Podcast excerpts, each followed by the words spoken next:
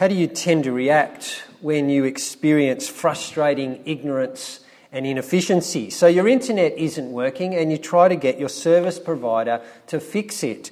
But they're frustratingly slow because the lines are provided by Telstra and they have to get Telstra to come and check things out, and it goes on and on for two weeks. Do you shout and try to bully them into prioritising your problem?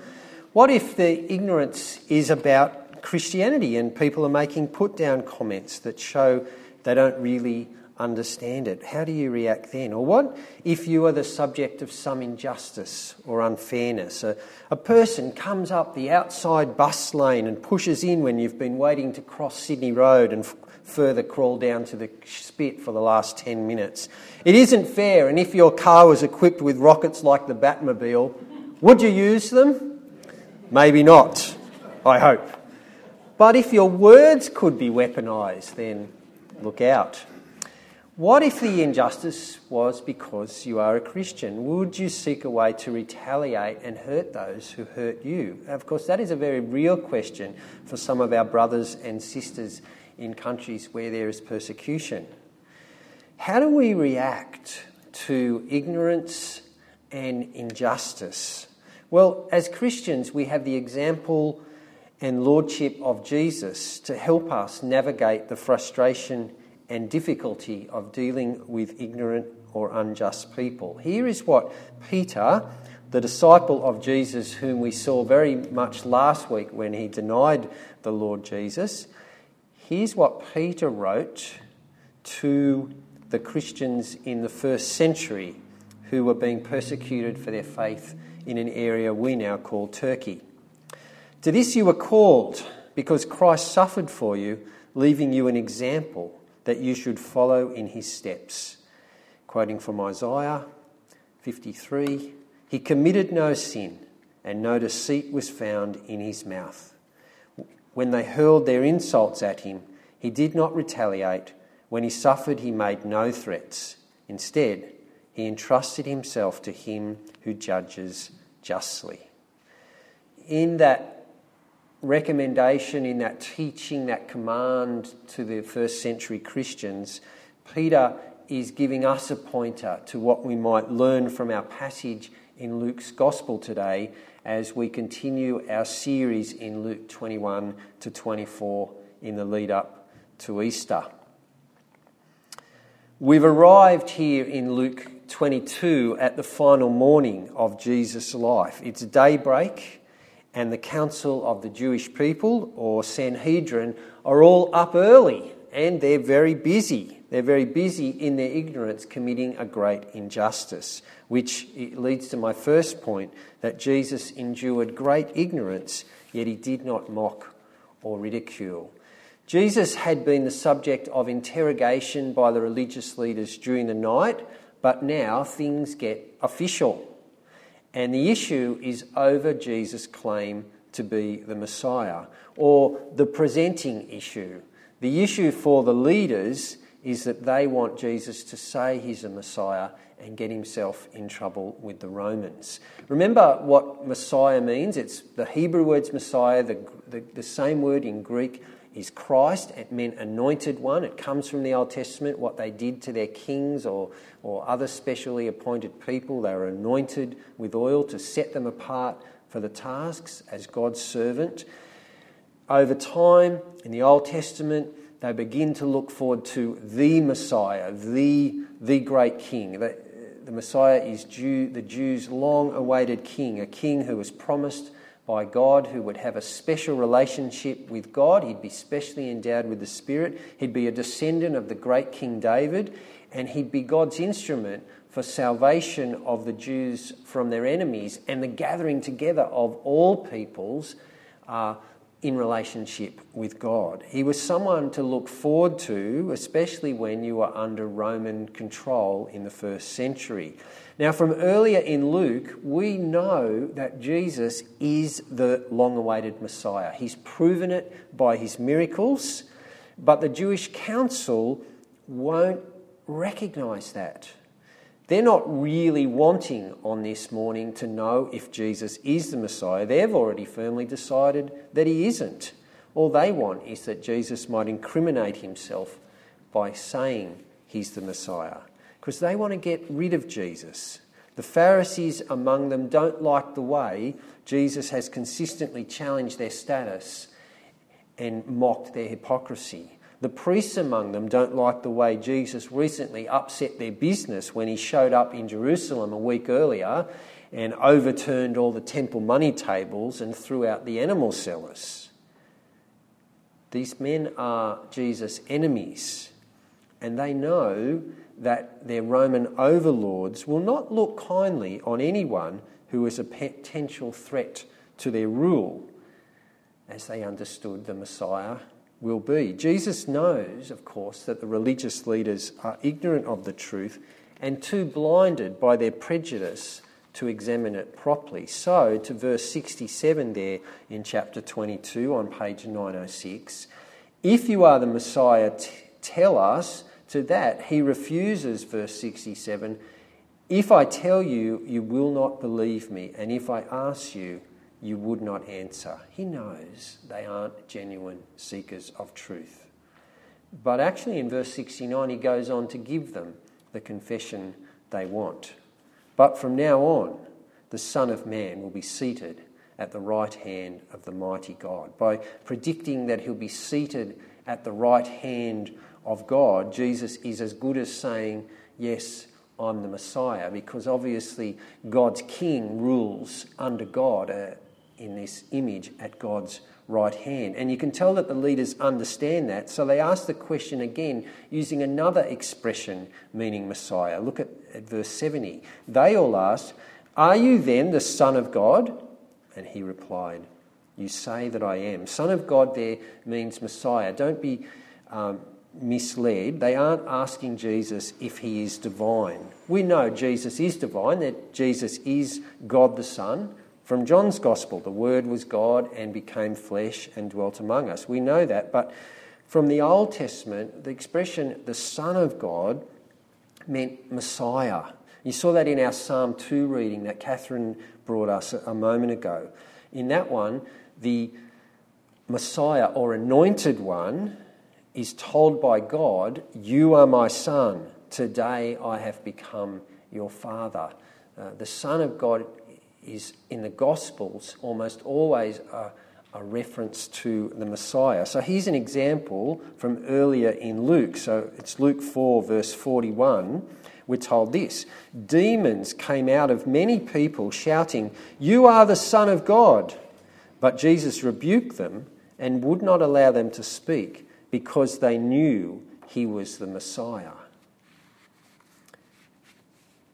When Jesus says, You say that I am, to the leader's question, Are you the Son of God?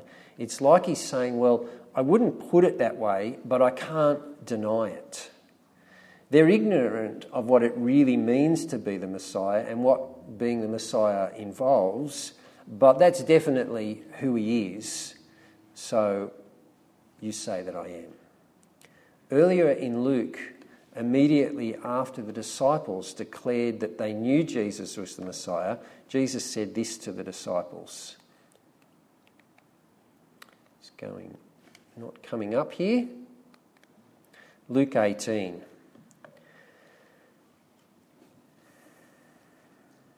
Sorry, there's something missing here. Can you take over, Bruce, and go back, please? Oh no. Forward. Sorry everyone for this. No, back. yep, okay, thank you. All right, I've made a mistake, I think. So to a blank, please, Bruce. Back blank. And he said, The Son of Man must suffer many things and be rejected by the elders, the chief priests, and the teachers of the law, and he must be killed and on the third day be raised to life. Jesus said that way back to the disciples. He knew all along that it was going to come to this with the leadership of the Jews. And so he sticks with the plan and entrusts himself to the one who judges justly. So, next time, when you are faced with proud ignorance, where someone will not listen to you, will you remember Jesus? Will you try and follow his example, his example of he who committed no sin in the face of the leader's arrogance and foolish ignorance? He didn't fly off the handle, he didn't mock and ridicule, but he spoke calmly despite the provocation he must have felt. He's quite an example, isn't he? It's not only ignorance, though, that Jesus has to handle before breakfast that morning, it's horrible injustice as well. So, my second point Jesus endured great injustice, yet he did not retaliate or make threats. The whole scene here moves from the Jewish council to a hearing with the Roman governor Pilate. The reason the Jewish leaders are so anxious to get Pilate on side is that the Romans do not give subject peoples the right to determine capital punishment. For obvious reasons, they don't want groups like the Jews going around and executing people who are friends of Rome. So the Jews need to get Pilate to agree to Jesus' execution. Now, here, the fact that Jesus has said he is the Messiah is thrown into play. They're trying to make Jesus look like a dangerous revolutionary who would seize his kingship by force against the Romans. But Pilate's no fool. Why would the Jews who hate being under Rome's control suddenly come and report someone who had capacity to bring their freedom. And since when have the Jews been champions of Rome's honour and interests? And then go from that logic to look at Jesus. He looks at Jesus, who doesn't look like a tough freedom fighter. In verse 3, he's incredulous there in chapter 23. Are you the king of the Jews? And again, that reluctant reply of Jesus, You have said so, Jesus replied. I wouldn't put it quite like that, but I can't deny it. And now we see the first indication of the great injustice that is going to occur here when Jesus' innocence is made clear by Pilate there in verse 4. I find no basis for a charge against this man. Now, that should be the end of the matter, shouldn't it?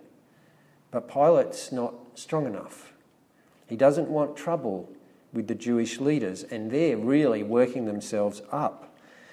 They insist. He stirs up all the people. He started in Galilee, he's come all the way here. The mention of Galilee gives Pilate the chance to pass the buck to, that, to Herod, the Galilean half Jew Roman puppet ruler of Galilee, where Jesus hails from. Herod's probably in Jerusalem for the Passover celebration. Imagine the scene at Herod's hotel. The Jewish leaders are going ballistic, we're told, vehemently accusing him. Jesus is just standing there, refusing to do his miracle party tricks for Herod or to speak. So eventually, Herod gives up in frustration and contents himself with ridiculing and mocking Jesus before sending him back to Pilate. It's all very mean, it's all very unjust. Pilate is now forced to handle the case, and he again announces Jesus' innocence. Look at verse 14. And he said to them, You brought me this man as one who was inciting the people to rebellion. I've examined him in your presence and have found no basis for your charges against him. Neither has Herod, for he sent him back to us. As you can see, he's done nothing to deserve death. There's no basis for the charges or for the death penalty. So release him. Notice, I'll punish him and then release him, not before a little beating to appease the Jews. But that doesn't appease the Jews, that doesn't satisfy Jesus' enemies. They want him dead. And now we see the greatest injustice of all that the guilty murdering man is released and the innocent is sentenced to death. Barabbas was in prison because he was the revolutionary murderer that the Romans most feared. I guess he's murdered in the insurrection he, he tried to pull off. He's murdered a Roman soldier or official as he sought to overthrow the Romans. Can you believe the injustice that's being committed here? Uh, Pilate tries not to be part of of it by appealing to the leader's better side. Look at verse 22. For the third time, why? What crime has this, command, this man committed. I have found in him no grounds for the death penalty. Therefore, I'll have him punished and then release, release him. But appeals to what is just have no sway on this Friday morning in Jerusalem. It's the unjust that prevail. Pilate ends up subordinating individual justice because of the demands of the pressure group. I guess Pilate fears a riot as their shouts for crucifixion get louder and more heated. And so, verse 25, we're meant to really get the point here. Luke's being repetitive. He released the man who had been thrown into prison for insurrection and murder, the one they asked for, and surrendered Jesus to their will. What do you think Jesus, what do you imagine Jesus was doing throughout this drama between Pilate and the Jewish leaders and crowd? I imagine, I guess, he was just standing there. Again, though, knowing where it'll head. He told his disciples this earlier in Luke. We're going up to Jerusalem, and everything that is written by the prophets about the Son of Man will be fulfilled. He'll be handed over to the Gentiles. They'll mock him, insult him, and spit on him, and they'll flog him and kill him. Well, he's been handed over to the Gentiles, Pilate, Herod. They've mocked him, insulted him, and flogged him. Soon they'll kill him. A great injustice has been committed this Friday morn and will be committed in a few hours' time. Yet none of it is a surprise to Jesus. Notice he doesn't retaliate or make threats. He could have called on a legion of angels to come and blitz the Romans and the Jews, but he knows that this was always the plan as he told his disciples that as Messiah he would save his people, that he'd save the world by first dying on the cross. Only when the Messiah had saved people from their sins could they be cleansed and free to join his eternal kingdom. That the great irony of this first Good Friday is that human rejection, men doing their worst, becomes the way by which God welcomes people, both Jew and Gentile, into his family. It doesn't mean, of course, that it was easy for Jesus, but let's remember again what the Apostle Peter realised about Jesus' approach to this whole trial.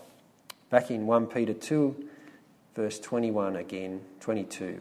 He committed no sin, and no deceit was found in his mouth. When they hurled their insults at him, he did not retaliate. When he suffered, he made no threats. Instead, he entrusted himself to him who judges justly. And what did Peter say we might take from that? Well, again, to this you are called, because Christ suffered for you leaving you an example that you should follow in his steps. As a follower of Christ, if you try to follow Christ's example, how will you react to the next injustice you encounter? He committed no sin. He did not retaliate. He made no threats. He entrusted himself to him who judges justly. Am I saying that if you follow Jesus' example, you'll let people mistreat treat you and, and walk over you and do nothing? Well, sometimes you might have to. And on those occasions, entrust your situation to Him who judges justly and ask for God's help. But other times, it will be important to not sin as you take up some uh, action that reaction you can have to not sin in retaliation with your words or actions while taking the proper course that's available to you. This doesn't mean, of course, that someone suffering abuse must put up with it. They should move out of that situation. Jesus was a prisoner. He didn't have a chance, obviously, to move out of that situation. His path, path to the cross was clear anyway. But what about if there is injustice in, say, a situation like your workplace or a social group you belong to? You're blamed for a mistake you didn't make. What are, what are your options if you're following Jesus' example? Revenge on someone?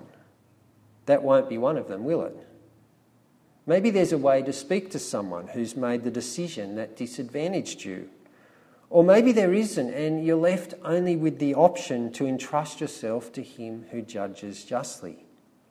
When you do that, the thing is to ask God for the strength to put it behind you while you leave it in His hands to help you cope with the frustration of wanting the justice and not getting it.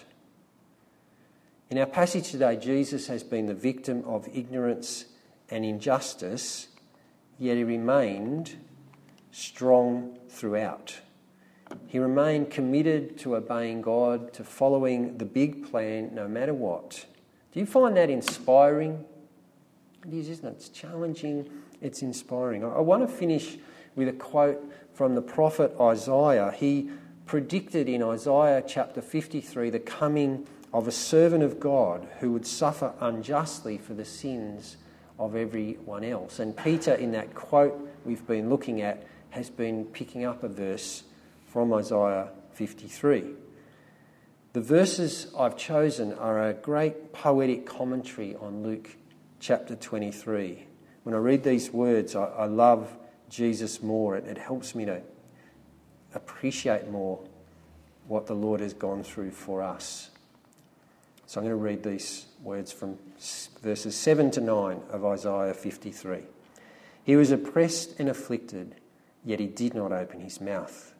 He was led like a lamb to the slaughter, and as a sheep before its shearers is silent, so he did not open his mouth. By oppression and judgment he was taken away. Yet who of his generation protested? For he was cut off from the land of the living. For the transgression of my people he was punished. He was assigned a grave with the wicked and with the rich in his death though he'd done no violence, nor was any deceit in his mouth. Let's pray. Father God, we thank you for the wonderful truth that the Lord Jesus, in his death, was your means for us to have forgiveness, salvation from our sins, and adoption into your family for eternity. We thank you that for the transgression of us, he was punished.